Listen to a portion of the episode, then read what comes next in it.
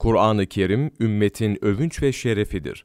Hazreti Ayşe radıyallahu anhadan Resulullah sallallahu aleyhi ve sellem şöyle buyurdu.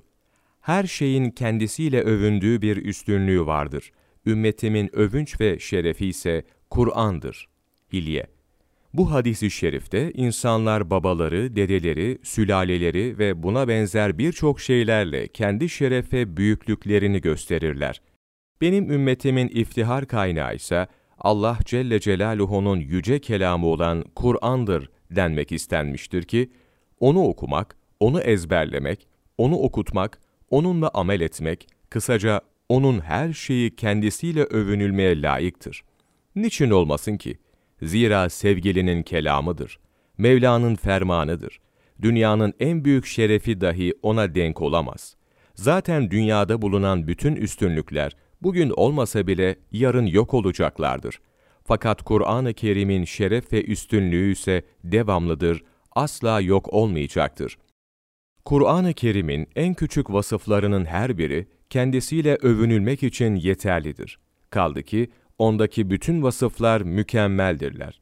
Örnek olarak Kur'an'ın düzen ve ifade güzelliği, kelimelerin birbirine uygunluğu, sözlerin birbirine bağlantısı, geçmişte ve gelecekte olan hadiseleri bildirmesi, insanların yanlış iddialarını çürütmesi. Bir de dinleyenlerin Kur'an'dan tesir almaları, okuyanın hiç usanmaması da Kur'an'ın özelliklerindendir. Kur'an-ı Kerim'in bir sayfasını ezberleyiniz. 200 kere okuyunuz, 400 kere okuyunuz. Ömür boyu okumaya devam ediniz. Kalbiniz hiç usanmayacaktır. Eğer okuma esnasında bir engel çıkarsa o geçicidir, hemen kaybolur. Ne kadar çok okursanız o kadar tazelik ve lezzet artacaktır. Bütün bunlardan sonra bir an kendi halimize de bir göz atalım.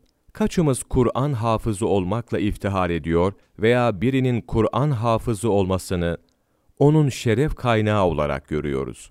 Bize göre şeref ve iftihar yüksek diplomalarda, büyük ünvanlarda, dünyalık makam rütbelerde ve öldükten sonra boşa gidecek olan mal ve mülktedir. Muhammed Zekeriya Kandehlevi Amellerin Faziletleri Sayfa 212-213 12 Kasım Mevlana Takvimi